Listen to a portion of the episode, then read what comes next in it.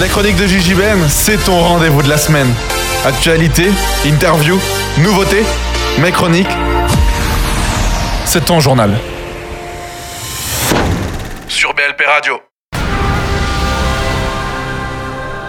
Chers auditeurs, cela fait maintenant quelques années que nous nous côtoyons. Avec du temps et beaucoup de passion, nous sommes enfin arrivés au bout de cette troisième saison.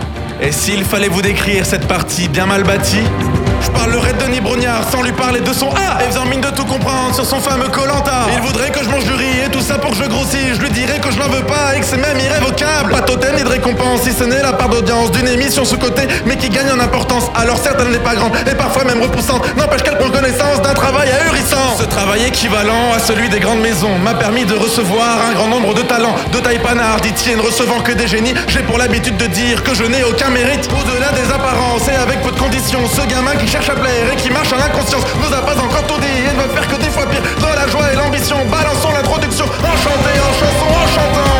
Vous êtes sur BLP Radio. Ici Gigi Ben pour cette dernière partie d'émission retraçant et concluant votre saison.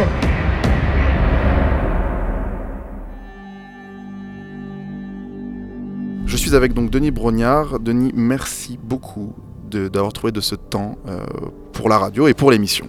Merci à vous euh, de me consacrer euh, cet entretien, c'est sympa. Puis je suis content d'être avec vous parce que vous savez, je considère que le journalisme et l'animation c'est un, c'est une vocation et je sens à travers votre motivation, votre abnégation que vous rêvez de, percer dans, ce domaine-là. Et pour percer, il faut du talent, mais ça je suis sûr que vous en avez. Et il faut en plus pas mal de courage et, pas compter ses heures et, toujours euh, euh, remettre, euh, j'ai envie de vous dire, de, l'essence dans le moteur pour que ça aille de plus en plus vite. Donc on va parler un petit peu de l'enfance, des choix qui ont dû être faits. Comment est-ce qu'on arrive à TF1 ah, ça fait 20 ans, je vais fêter le 1er août, mais 20 ans à TF1, donc vous voyez, ça remonte pas à hier, mais TF1, c'est une forme d'aboutissement, même si j'aime pas ce mot-là parce que j'y suis arrivé, euh, j'avais euh, un peu plus de 30 ans. Mais euh, c'est en tout cas une étape importante après des années d'apprentissage, d'abord à Radio France, ensuite à Europe 1, puis à Eurosport, puis à nouveau à Europe 1. Et puis un jour, vous avez quelqu'un de TF1 qui vous appelle et qui vous dit J'aime ce que vous faites à la radio et j'ai envie de travailler avec vous à la télévision. Donc c'est comme ça que je suis arrivé, mais je vous dis, c'est euh, beaucoup de travail. Au départ, j'étais à Radio France, euh, Normandie-Camp, donc euh, en, Normandie. Je partais le vendredi soir, je revenais le dimanche soir tard. Et pour vous donner un ordre d'idée, les piges qui m'étaient payées pour le samedi et le dimanche étaient inférieures au prix de mon train. C'est-à-dire que je travaillais samedi et dimanche non-stop beaucoup. C'était un apprentissage fabuleux. Mais en gros, je payais pour ça. C'est-à-dire que euh, à la fin du week-end, ça m'avait coûté, euh, en parlant francs euh, à l'époque, ça m'avait coûté 50 francs. Mais c'est ce qui m'a mis le pied à l'étrier. C'est, je crois que dans ce métier, il faut aussi pouvoir compter sur des gens qui vous font confiance, que j'appelle des pygmalions. Euh, moi j'en ai quelques-uns. J'ai euh, Francis Gauguin qui était le rédacteur en chef euh, et qui l'est toujours d'ailleurs à Radio France Normandie qui est un, bienfaiteur de l'humanité en ce qui me concerne. J'ai Eugène Sacomano à, Europe 1, grand journaliste de sport qui m'a fait confiance aussi. J'ai Xavier Couture qui m'a fait venir à, TF1.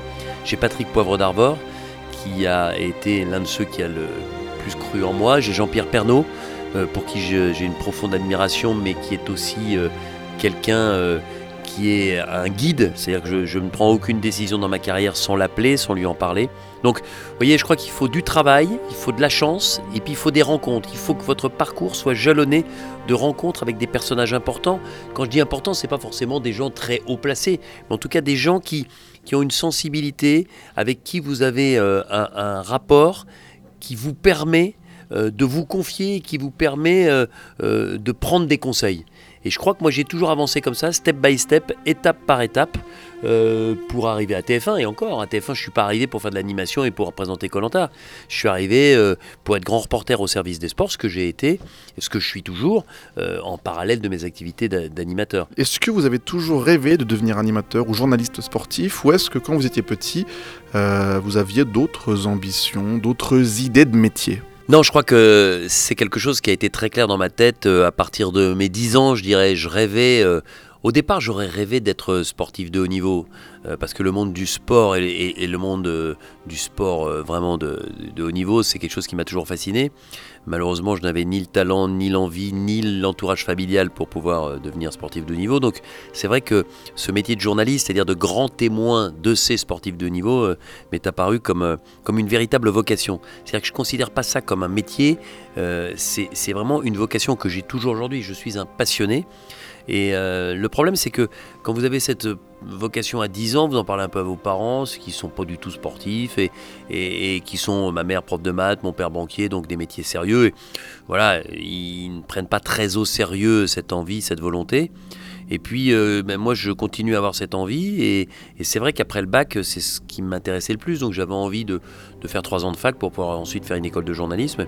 Et mes parents, qui pensaient que j'étais plus matheux que littéraire, m'ont un peu dissuadé de ça. Et j'aurais jamais dû les écouter. Je les ai écoutés. Ça m'a fait perdre deux ans, un an, enfin un an, parce que j'ai fait un an de médecine pour rien. Puis ensuite, je suis parti travailler au Club Med, parce que j'étais à la fois maître nageur, moniteur de tennis, et, et que ça m'a permis, euh, tout en, en, envisageant de, reprendre un parcours à l'université, ça m'a permis de, voilà, de, découvrir autre chose. Mais ce qui est important, c'est que je suis allé au bout de mon rêve. C'est-à-dire que même si on m'a mis un peu des bâtons dans les roues, parce que ce que je dis sur mes parents, ils le savent très bien, c'est que voilà, et j'essaye de ne pas adopter la même euh, tactique et la même stratégie avec mes enfants, c'est-à-dire de les laisser libres de ce qu'ils ont envie de faire, parce que c'est quand même euh, euh, le choix d'un métier, c'est quand même quelque chose qui conditionne une grande partie de la vie. Et euh, malgré donc ces réticences familiales et parentales, eh ben, je suis arrivé à mes fins, c'est-à-dire que j'ai fait euh, trois ans de fac. Et puis ensuite j'ai fait l'Institut pratique de journalisme, une école à Paris qui faisait partie des 3-4 meilleurs en France. Et ben, ça m'a ouvert les horizons de la radio, de la télévision. Et c'est le point de départ euh, de cette carrière, même si euh, pas tout à fait le point de départ, parce que le point de départ, je vous dis, c'est, quand j'écoutais euh, les multiplexes de foot à la radio, quand je pouvais pas les écouter le samedi soir parce que j'étais obligé de suivre mes parents, je les enregistrais pour les écouter le dimanche matin. J'étais un, psychopathe du sport. Je, je, me levais en pleine nuit en cachette pour regarder Flushing Meadow avec le décalage horaire aux États-Unis. Enfin, voilà, j'ai toujours été un passionné de sport. Je pourrais rester une journée entière devant, pardon, une étape du Tour de France devant un match de tennis, devant un match de foot, enfin voilà, devant les Jeux Olympiques. Je suis un, un dingue de sport et je le resterai jusqu'à mon dernier souffle. Est-ce que vous avez des sports que vous aimeriez animé Parce que vous faites beaucoup de, foot, vous faites bah, notamment le foot avec le mag, mais est-ce qu'il y a d'autres sports euh, comme l'équitation, la natation, que vous aimeriez peut-être animer aussi à votre tour? Écoutez, moi j'ai fait beaucoup beaucoup d'athlétisme et de natation quand je travaillais à Eurosport, j'ai commenté le tennis, c'est des sports que j'aime beaucoup, j'adore le cyclisme comme pratiquant mais aussi comme, euh, comme téléspectateur. Et c'est vrai que si un jour on me proposait... Euh, euh, la présentation du Tour de France, ça me ferait très plaisir, mais il faudrait que le Tour de France puisse arriver sur, sur TF1 et, et c'est pas de mal à veille. Voilà, mais c'est vrai que j'essaye d'être euh, euh, l'incarnation des grands événements de sport qui sont à l'antenne sur TF1. Donc il y a le foot évidemment, masculin ou féminin, il y a le rugby, il y a aussi le handball, il y a la Formule 1. Donc j'ai déjà la chance de toucher à beaucoup de sports. donc je vous dis, j'ai tellement d'activités, tellement d'activités différentes que je ne me pose pas euh, cette question-là et, j'ai déjà trop peu de temps pour faire tout ce que j'aime euh, pour euh, envisager de faire encore autre chose. Comment TF1 décide de faire une émission telle que Colanta et comment est-ce que cette émission arrive à vos oreilles Surtout que c'était il y a 20 ans, vous êtes arrivé dans la boîte il y a bah, 20 ans, ça veut dire que vous étiez peut-être pas encore euh, très expérimenté dans ce domaine-là. Donc voilà, comment est-ce que Colanta est arrivé à vous et comment est-ce que Colanta arrive à TF1 bah, Colanta, c'est un, programme qui s'appelle au départ Survivor, qui a été créé par un Anglais, Charlie Parson, qui a d'abord été vendu aux États-Unis, qui a été un très grand succès aux États-Unis, qui ensuite a été un, succès euh, en Suède. Et on s'est retrouvé en TF1 à tout simplement acheter le concept. Et la première année, c'est Hubert Auriol, le, pilote moto et auto qui a gagné euh, plusieurs fois le Paris-Dakar, qui a été euh, l'animateur, mais qui n'était pas un, professionnel puisque c'était pas son métier, mais il avait cette stature d'aventurier pour entraîner des aventuriers débutants. bon, Hubert, il était le patron du Paris-Dakar à l'époque, il est reparti dans ses activités, c'est seulement la deuxième année que je suis arrivé. Pourquoi? Parce que Je vous dis, la, vie est jalonnée de rencontres et moi, une de mes belles rencontres à TF1, c'est celui qui m'a fait venir, c'est Xavier Couture, qui était à l'époque à la fois le patron des sports, mais aussi le patron des programmes. Et avec cette double casquette, eh bien, il a estimé à un moment que, j'avais sans doute les compétences et, euh, pour pouvoir euh, devenir l'animateur de Colanta. Mais c'est pour ça qu'en 2002, eh ben, je suis devenu l'animateur de Colanta, sachant que la première année en 2001, je faisais la voix off et que j'ai écrit l'histoire à partir de ce qui s'était passé sur place en Thaïlande. C'était, euh, vous disiez il y a 20 ans, vous êtes un tout petit peu trop généreux, c'était il y a 18 ans. Mais c'est un monde que les moins de 20 ans pratiquement ne, peuvent pas connaître. Et quand euh, je me retourne sur toutes ces années, sur tous ces voyages, sur tous ces déplacements, sur toutes ces histoires, euh, la plupart euh, très belles, certaines moins, bah, je, me dis que j'ai eu beaucoup de chance qu'on me propose ça et, que ça correspond complètement à, mon style, à mon rythme de vie et à la philosophie que je me fais de la vie depuis très longtemps maintenant. Ça vous permet de garder les pieds sur terre, Colanta? Non, je crois que euh, c'est pas Colanta qui me fait garder les pieds sur terre. Je pense que j'ai une vie personnelle, j'ai une histoire de vie qui, font que euh, je, suis globalement quelqu'un qui arrive à rester les pieds sur terre, à ne pas, euh, je ne m'enflamme pas pour rien. J'ai eu la chance que Colanta entre guillemets me tombe dessus à 30 ans passés, donc lorsqu'on a acquis quand même une, forme de maturité, je suis pas sûr que j'aurais réagi de la même façon face à la notoriété, face à l'exposition, si tout ça m'était arrivé euh, dix ans plus tôt. Donc euh, j'ai la chance d'avoir autour de moi des gens qui me permettent aussi de garder les pieds sur terre, mon épouse, mes enfants, et qu'à un moment, euh, ce qui est important, c'est de savoir qui on est, d'où on vient, où on veut aller, euh, sans prendre forcément en considération euh, les, les aléas de la vie professionnelle, qu'ils soient positifs ou non. Et Colanta, c'est une merveilleuse aventure euh, qui m'est tombée dessus. J'y pense très souvent, j'y prends un plaisir fou. Mais encore une fois, ça ne, ça ne change pas ni mon état d'esprit, ni ma façon de vivre au quotidien avec ceux que j'aime et avec ceux qui me connaissent sans être, entre guillemets, le monsieur Colanta. Est-ce que cette vie privée, vous arrivez à la protéger quand vous avez la casquette au quotidien de personnalité publique? Ben, Je crois que c'est à vous de décider euh, comment vous organisez votre vie. Moi, j'ai deux vies, deux casquettes. J'ai une casquette d'homme public quand je suis présentateur de télévision, dans le sport, à Colanta, à Ninja Warrior. Euh, et puis j'ai une casquette de papa, euh, de mari, d'homme. Euh, voilà, euh, que j'enfile immédiatement en sortant de la télévision. Donc c'est pas totalement vrai parce que quand vous êtes un personnage public, vous êtes forcément sollicité à droite à gauche et, et, c'est plutôt plaisant parce que moi c'est de manière très positive régulièrement. Mais globalement, je vous dis, les problématiques que je rencontre sont celles que rencontre n'importe quel homme.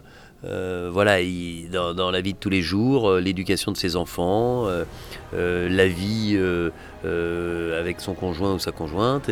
Et, là, dans ces cas-là, il n'y a pas de colanta, il n'y a pas de télé ou pas de télé. C'est un, c'est voilà, c'est l'homme qui parle. Et je crois que justement, je, me sers, je me nourris de ce que m'apportent mes proches, mes amis qui ne font pas partie de ce monde de la télévision pour, euh, encore une fois, bien compartimenter mon existence. Voilà. Est-ce que la télé a changé en 20 ans?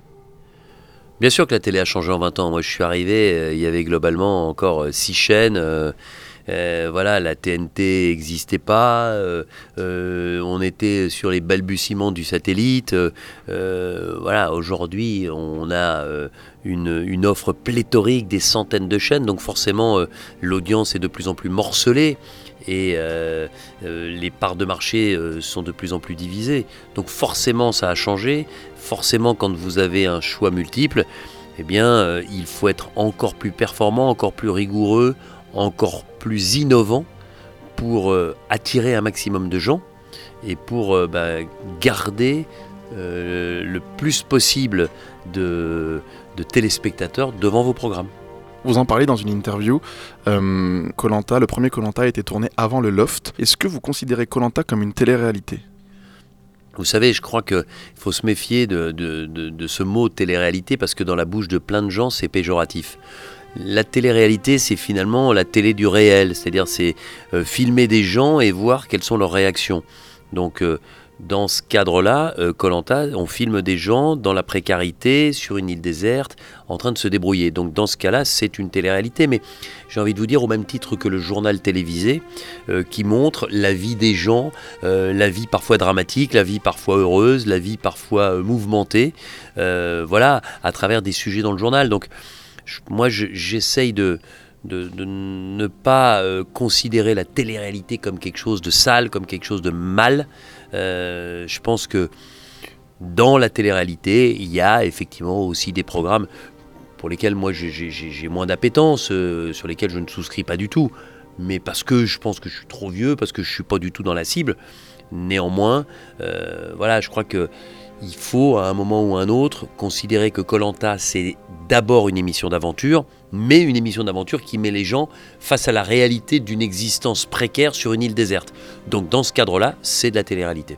Mais est-ce que vous comprenez ce, cet essor, bah, cet essor de télé oui, je le comprends. Bah, je le comprends parce que je vois que ça peut intéresser des gens, parce que c'est parce que c'est amusant, parce que je pense que ces, candidats sont parfois des, petites caricatures, euh, mais euh, ça fait rêver aussi. On est dans des zones, euh, on est à Miami, on est dans un endroit magnifique, il fait beau, on est loin des, contraintes de, la vie parisienne, de la vie qu'on peut tous rencontrer avec nos obligations, euh, avec euh, pas mal de droits, mais aussi beaucoup de devoirs.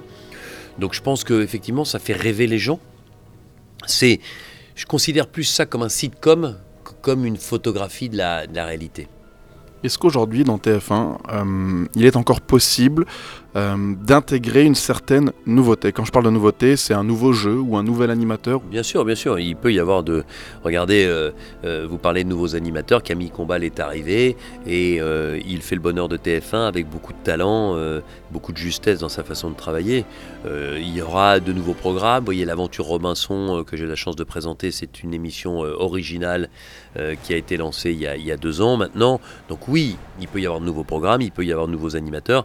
N'oubliez pas que quand moi je suis arrivé il y a 18 ans avec la présentation de Colanta, j'étais un parfait inconnu euh, pour le grand public. J'intervenais de temps en temps sur le journal, mais je n'avais jamais fait de divertissement. Donc, vous voyez, TF1 donne sa chance aussi aux jeunes. Euh, un Christophe Beaugrand, il est arrivé euh, de nulle part aussi. Donc, TF1, justement, c'est une chaîne qui ne va pas uniquement chercher des gens confirmés, mais qui essaye de, de, prendre des gens euh, dans les fonds baptismaux et, pour les faire grandir. Beaucoup d'animateurs aujourd'hui, on peut prendre Jean-Luc Reichmann par exemple, ont une double vie artistique, notamment avec le théâtre. Est-ce que au niveau de l'art, au niveau de quelque chose, de la chanson, est-ce qu'il y avait un art qui, qui vous aurait plu ou non, non, non, non, non. déjà, je chante comme une casserole, mais non. Je, me contente vraiment de ce que je fais. Puis j'ai des tas d'autres passions. Je fais beaucoup de sport. Je m'occupe de ma famille. Je préfère m'occuper de, certaines associations pour lesquelles euh, j'essaye de, d'aider. Euh, mais euh, non, j'ai envie de vous dire que si demain je devais faire quelque chose, mais encore une fois, faire quelque chose, c'est euh, s'investir beaucoup, c'est travailler énormément pour être capable de faire quelque chose de bien. C'est pas parce que vous êtes un animateur de télévision que d'un seul coup vous allez devenir chanteur, comédien. Euh, voilà, peut-être qu'un jour, je dis pas non à, la possibilité de faire un jour peut-être du théâtre, ça oui. Mais je vous dis pas uniquement en disant tiens on va mettre Brognard euh, sur une pièce pour essayer que ça marche. Ce serait en, travaillant beaucoup et comme je vous l'ai déjà dit précédemment, j'ai tellement de boulot aujourd'hui, euh, tellement euh, d'activités que je n'ai absolument pas le temps de, faire ça. Mais le jour où tout ça se, euh, ralentira un petit peu, peut-être. Vous parlez de vos associations. Mm. Où est-ce qu'on en est aujourd'hui? Bah, je, suis parrain des blessés de guerre. Je suis le parrain d'une association qui s'appelle les Dunes d'Espoir, qui est une association permettant à des enfants atteints de maladies génétiques de participer à des courses euh, tirées dans des fauteuils roulants un peu spéciaux euh, par des coureurs à pied euh, qui, plutôt que de faire une performance individuelle et un chrono, décident de mettre leur passion pour la course à pied au service de ces enfants-là. Je suis le parrain des architectes de l'urgence, qui est une association qui vient en aide aux gens qui ont été victimes de, cataclysmes comme un tremblement de terre, comme un tsunami pour reconstruire leur maison. Et puis je suis l'ambassadeur de la fondation ARC pour la recherche contre le cancer parce que voilà, c'est pour moi le fléau du siècle, pour pas dire du millénaire. C'est cette maladie qui nous touche tous de près ou de loin, qui moi m'a touché de plein fouet euh, lorsque malheureusement mon père est, décédé très jeune de cette maladie. Et quand on m'a demandé euh, de m'impliquer pour cette fondation-là, je l'ai fait avec un immense plaisir, avec beaucoup d'énergie. Et euh, voilà, j'espère que à travers les fonds récoltés, on arrivera à, cet objectif fabuleux qui pourrait nous faire passer de un cancer sur deux sauvé à une personne atteinte d'un cancer, deux personnes atteintes d'un cancer sur trois qui survivent à leur cancer. Et ça, à, échéance assez brève, puisque c'est euh, normalement euh, prévu pour 2025. Est-ce qu'aujourd'hui, avec toute la carrière que vous avez, vous auriez un souvenir, quelque chose qui vous a marqué, une rencontre, une phrase, euh, un souvenir pour Monsieur Denis Brognard? Des souvenirs, j'en ai plein, mais j'ai eu la chance de, rencontrer certaines idoles dans ma vie. Ça ne parlera pas forcément aux plus jeunes d'entre vous, mais pour moi, le, plus grand athlète de l'olympisme moderne, c'est Carl Lewis. Euh, le sprinter, le sauteur en longueur, le relayeur. Et j'ai eu la chance de le rencontrer plusieurs fois, euh, de l'interviewer plusieurs fois. Et ça reste euh, à chaque fois des rencontres extrêmement marquantes parce qu'encore une fois, c'est mon idole de jeunesse et j'ai eu la chance de rencontrer mon idole, de pouvoir exercer mon métier de journaliste en, lui posant des questions. Et ça reste à chaque fois des moments très forts. On en arrive à la dernière question. vos projets, pour la suite? Alors, il, reste, il y a beaucoup de Colanta encore qui arrivent, mais est-ce que vous auriez des projets, d'autres idées de jeux euh, télé, d'autres petites choses? Non, pour l'instant, j'ai pas d'autres projets. Vous savez, euh, la Coupe du Monde de, rugby euh, à la rentrée, un nouveau Colanta que je vais partir tourner à l'automne, un nouveau Colanta qui va arriver assez rapidement sur l'antenne de TF1, Ninja Warrior qui commence le, 5 juillet. Donc, vous voyez, ça, ça, fait pas mal de choses, plus automoto, plus d'autres grands événements de sport. Donc, non, là, euh, si les journées faisaient 30 heures, peut-être que je pourrais envisager de nouveaux projets. Si malheureusement une journée reste à 24 heures, euh, je dors déjà pas assez, je fais déjà plein de choses à côté, donc euh, non, c'est compliqué et j'avoue que j'ai pas d'objectifs, d'autres objectifs. Écoutez, merci beaucoup pour, pour toute sa réponse. Merci beaucoup à vous, merci. C'en est maintenant terminé pour cette saison, mais avant de vous quitter, j'aimerais que l'on retrace ensemble tous les projets qui ont été réalisés cette année. Un bon conteur, c'est quelqu'un qui vous fait rêver, qui vous emmène quelque part, il ne sait peut-être pas où. Vous, vous ne le savez pas non plus. Et c'est une grande découverte. Comment s'endormir quand vient le soir, quand par la fenêtre on voit tout en noir?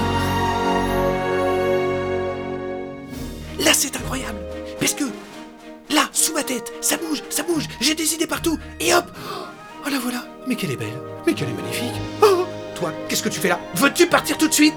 Non Reviens, va-t'en, reviens, va-t'en Merci beaucoup Benoît d'avoir répondu à toutes ces questions. C'est moi qui vous remercie. Et, et, et euh, joyeuse Pâques à tous. Merci Léovanie d'être venu nous rencontrer. Merci à toi Benjamin. on te suit et puis à très très bientôt. Merci. Merci beaucoup Thierry. Mais de rien avec plaisir. Ta réplique préférée Je vais en dire deux. Tu j'ai pas juste et Bonjour New York Je pense que c'est assez euh, un bon résumé de, de, ce qu'est euh, ma carrière en, comédien. Merci beaucoup Donald. Et c'est moi avec plaisir. Cette spéciale Walt Disney fut intense à travailler et quel plaisir que de vous la partager. Grâce à la radio, je me suis rapproché du monde du doublage, un art que j'ai utilisé pour célébrer ma centième émission diffusée en mars dernier. Chouette eh ben, On y va Il ne te reste plus qu'à créer ce beau projet. Enchanté en chanson en chantant, vous êtes sur BLP Radio, ici Gigi Ben pour ces chroniques. Nous sommes en direct, nous sommes également en public et pour animer cette émission avec moi ce soir, laissez-moi vous présenter Morgan Freeman et le petit Sangoku. Joyeux anniversaire les chroniques de Gigi Ben Joyeux anniversaire À présent, il est temps de découvrir le groupe de rock Ginza En fait, c'est parti d'un délire de soirée où on était tous chez, euh, chez Vincent. Et je dis, les mecs, un peu torché, tu vois. Eh, on, on- on fait un groupe et tout. Allez. J'ai envie de- d'écrire sur mon enfance, mais j'ai envie d'écrire sur tous les trucs qui m'ont marqué. Et si ça m'a marqué, de toute façon, ça a sûrement marqué les autres de ma génération, peut-être ceux de la génération un peu d'avant, mais peut-être ceux de la génération un peu d'après. Euh, au début, je pensais pas que ça allait devenir viral du tout, quoi. J'ai des influences musicales qui viennent de, de- de partout, dans tous les sens, et, euh, et j'essaye de, de, de faire en sorte de faire ressortir trois, au moins trois, pas plus, pour euh, pas qu'on se mélange trop. Je dirais que ce sera un mélange de variété, variété pop, urbaine, euh, soul.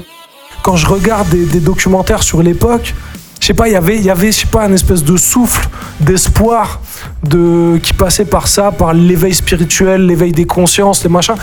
Qu'aujourd'hui, on vit dans une, une société, j'ai l'impression beaucoup plus matérialiste, beaucoup plus centrée sur sur soi et tout. Et je sais pas, cette euh, cette période, elle m'intéresse beaucoup euh, euh, musicalement et philosophiquement, quoi. On accueille Antoine Gallet. On se construit tous en fait euh, dans l'enfance. Il n'y a pas d'enfance facile, il n'y a, y a- il y a- il y a pas d'enfance euh, plus terrible qu'une autre. Euh, je pense qu'elles ont toutes, euh, chacun a son vécu, chacun, vit ses malheurs et tout ça. Et, euh, et je pense que tous les artistes qui sont là ce soir me, me contrediront pas. On, puise tous beaucoup de, ce qu'on fait dans, l'enfance et dans, dans ce par quoi on est passé. Le délire de la place et la convivialité, euh, vraiment, euh, le- nous on a commencé en juste en écrivant des textes et en les rappant en fait à plusieurs dans la rue entre potes. Et du coup, euh, effectivement, c'est plus convivial. On est on est plus que trois. C'est plus facile de de de- d'écrire, de, composer et tout. Et donc euh, ouais, on se connaît mieux et du coup, ça fait une meilleure unité, je pense. Je pense que le secret, c'est peut-être de s'adapter à l'artiste, à ce qu'il cherche, euh, à son univers, quoi. faut Ça être prêt en fait ouais. tout simplement il faut être prêt à il faut toujours être sur le qui-vive en fait quand on danse. C'est à dire que bon bah là c'est du live. Euh, personnellement c'est ma première expérience. Et en fait je pense que euh, psychologiquement pardon il faut être prêt et toujours rester sur le qui-vive concentré et être prêt à s'adapter tout simplement. On est des caméléons il faut s'adapter Une centième émission très importante pour moi puisqu'il s'agissait de réunir tous les artistes qui étaient venus nous voir la saison dernière, de les rassembler et de présenter en live et en public un spectacle radiophonique, certes, mais un spectacle quand même qui nous a permis donc de célébrer cette centième émission. En ce qui concerne cette année, nous avons reçu bon nombre d'artistes, connus ou inconnus, mais tous dotés d'une âme d'artiste qui m'a permis de confectionner de très jolies émissions. Petit récapitulatif de cette saison. En fait, ça vient de Vendredi ou La vie sauvage de Michel Tournier, qui est une réécriture de Robinson Crusoe et de William Defoe. Du coup, Speranza, initialement, c'est le nom que Vendredi donne à Lille pour pouvoir garder espoir. Et j'ai rajouté ensuite la particule Lord, parce qu'il y avait une vraie dichotomie qui se créait dans mon personnage entre quelque chose d'assez engagé et un peu égo-trip, et quelque chose de plus fragile, plus romantique. Et je voulais vraiment conserver cette dualité parce qu'elle me définissait, et j'avais pas envie d'être caractérisé que par un des deux styles. Donc, euh, j'ai fait le choix d'aller dans les deux et de trouver un nom qui représente les deux. Je pense plus euh, au message que je vais donner avant tout, tu vois. Tout ce que tu vis, tu le vis vraiment toi et t'as pas de, de- de protection. Peut-être que ça se ressent dans mes chansons, et tant mieux d'ailleurs si, si elles ont l'air euh, honnêtes et, euh, et, euh, et- et vraies, tu vois. Et, euh, et moi, je- je- je- j'essaie en tout cas de pas me déguiser. Comment je choisis les covers? C'est les chansons qui me touchent, je pense. Je privilégie toujours euh, l'émotion, euh, l'émotion des, des chansons et que je peux transmettre. euh, voilà, c'est c'est quelque chose de, de très important pour moi. J'avais besoin d'un mec qui me poussait à me lancer. Et lui, je pense qu'il avait besoin de quelqu'un qui le, qui le booste, qui le motive, euh, tu vois, de l'autre côté, plus au niveau énergie, peut-être, je sais pas, hein, peut-être que je me Bah, un trompe, mec qui, qui, comme Bobby, tu vois, qui, qui, me- qui me pousse, tu vois, moi, c'est à moi. aller euh, sur scène. Tu connais. chacun pousse l'autre, quoi. Ouais, c'est ça, et donc c'est là, que, c'est là qu'on, franchement, on tire notre force. Je suis arrivé euh, pour être grand reporter au service des sports, ce que j'ai été, ce que je suis toujours, euh, en parallèle de mes activités d'a- d'animateur. Le plus mauvais souvenir que j'ai, bah, c'est forcément les Jeux de Londres en termes sportifs. Parce que euh, je suis passé totalement à côté de mes jeux. Euh, j'étais capable, j'aurais dû être capable non, de faire mieux, quoi. Donjon en extérieur, c'est quelque chose qui Ah, m'a mais moi, je plu. rêve de le faire. Je sais, moi aussi, ça m'a toujours plu. Je voudrais qu'on le à joue dehors, en fait. le mois. Molière. Moi, je, je- quand je commence à réfléchir à une histoire, je pense d'abord à la fin. Les acteurs sont sont mes instruments d'expression. Si jamais je, je, je, je malmène les acteurs, euh, je, les- je- je casse l'instrument et donc je ne peux pas, moi, m'exprimer. C'est- Je casse, je casse mes instruments. On passe sa vie à jouer des petits morceaux de soi qu'on met au service d'un autre qui apparemment nous serait étranger. En réalité, c'est pas tout à fait vrai. Quel est votre métier? Je veux être célèbre. Mais c'est- quoi être célèbre? On fait pas ce métier au début pour être célèbre. Si on le devient, c'est par hasard. Bah justement, euh, j'ai toujours du mal à parler euh, entre les chansons pendant les concerts. Au moment où je chante, en fait, je me sens bien, je me sens à ma place. Et entre chaque chanson, je me dis, bon, qu'est-ce que je fais? Euh, Je dois parler, euh, au secours. J'ai quand même des efforts là-dessus, je- j'essaie de, de faire au mieux, mais c'est pas le moment le plus facile pour moi de parler sur scène. Au final, ça n'a même pas été un choix, puisque- ça a été vraiment une nécessité pour être heureux. Bien transformer ce qui est lourd en légèreté, donc euh, je pense que les gens qui vont écouter ça, ils vont, ils vont rigoler, ils vont se sentir bien. En fait, c'est le but. Et enfin, je souhaiterais remercier toute l'équipe technique, tous les invités et tous les chroniqueurs qui participent hebdomadairement à façonner l'identité de cette très belle émission. Ouh là là, la tension est à son comble. Ouh, pou, pou est sur un smash final. Est-ce que tu es heureux? Et là, je suis très très très heureux d'avoir gagné. Voilà. Jacou, il n'a aucune raison de faire ce qu'il fait. Mais c'est tout, c'est juste une suite de gag en gag et qui a aucun sens. Les personnages euh, avancent sans J'ai j'ai envie de dire une chose. Tout ce que j'ai envie de dire par rapport à ça, c'est simple. C'est que vous oubliez que c'est une comédie. D'accord, donc On cherche pas. Non, donc mais ça peut être hyper con. on- non. Bah, Et c'est on- c'est mais ça que vous dites. On peut très bien être drôle sans pour autant avoir un but progressiste. mais- mais avoir montré, voilà, il est libre, etc. Euh, la mort du, du marchand de sable, euh, juste pour vous corriger par rapport à ce que vous aviez dit tout à l'heure, euh, en fait c'est bien Peach qui le tue, il ressuscite parce que les enfants recroient en lui. Oui, il aurait fallu attendre peut-être quoi 20 ans pour qu'il fasse enfin un rôle digne de ce nom euh, et qui nous montre enfin un petit peu d'émotion. Enfin bon, bref. Peut-être euh, 20 ans, vous parlez de quel film euh? Ah bah, euh, pff, Eternal, Eternal Sunshine of the Spotless Mind. Je pense qu'il. Est-ce que vous savez au moins qu'il a commencé sa carrière dans, dans, oui, dans j'ai les années 80 dans un film de Clint Eastwood, un certain Inspecteur Harry? Ah non. Ah non, ah bah voilà, je vous l'apprends. Un soi-disant monsieur fan de Jim Carrey. Voilà. Qu'est-ce que raconte Anastasia? Alors, euh, Anastasia euh, est basée sur une histoire vraie, apparemment. D'accord. Voilà. C'est- Bon, c'est très édulcoré, mais apparemment c'est une histoire vraie.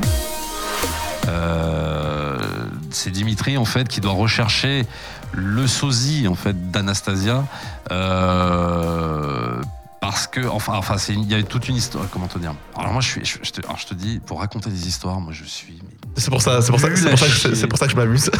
je suis nul à chier. J'ai jamais su raconter les, les- à moi les pitchs et tout. Dans, dans mes vidéos c'est marrant parce que je, je ne raconte jamais les pitchs.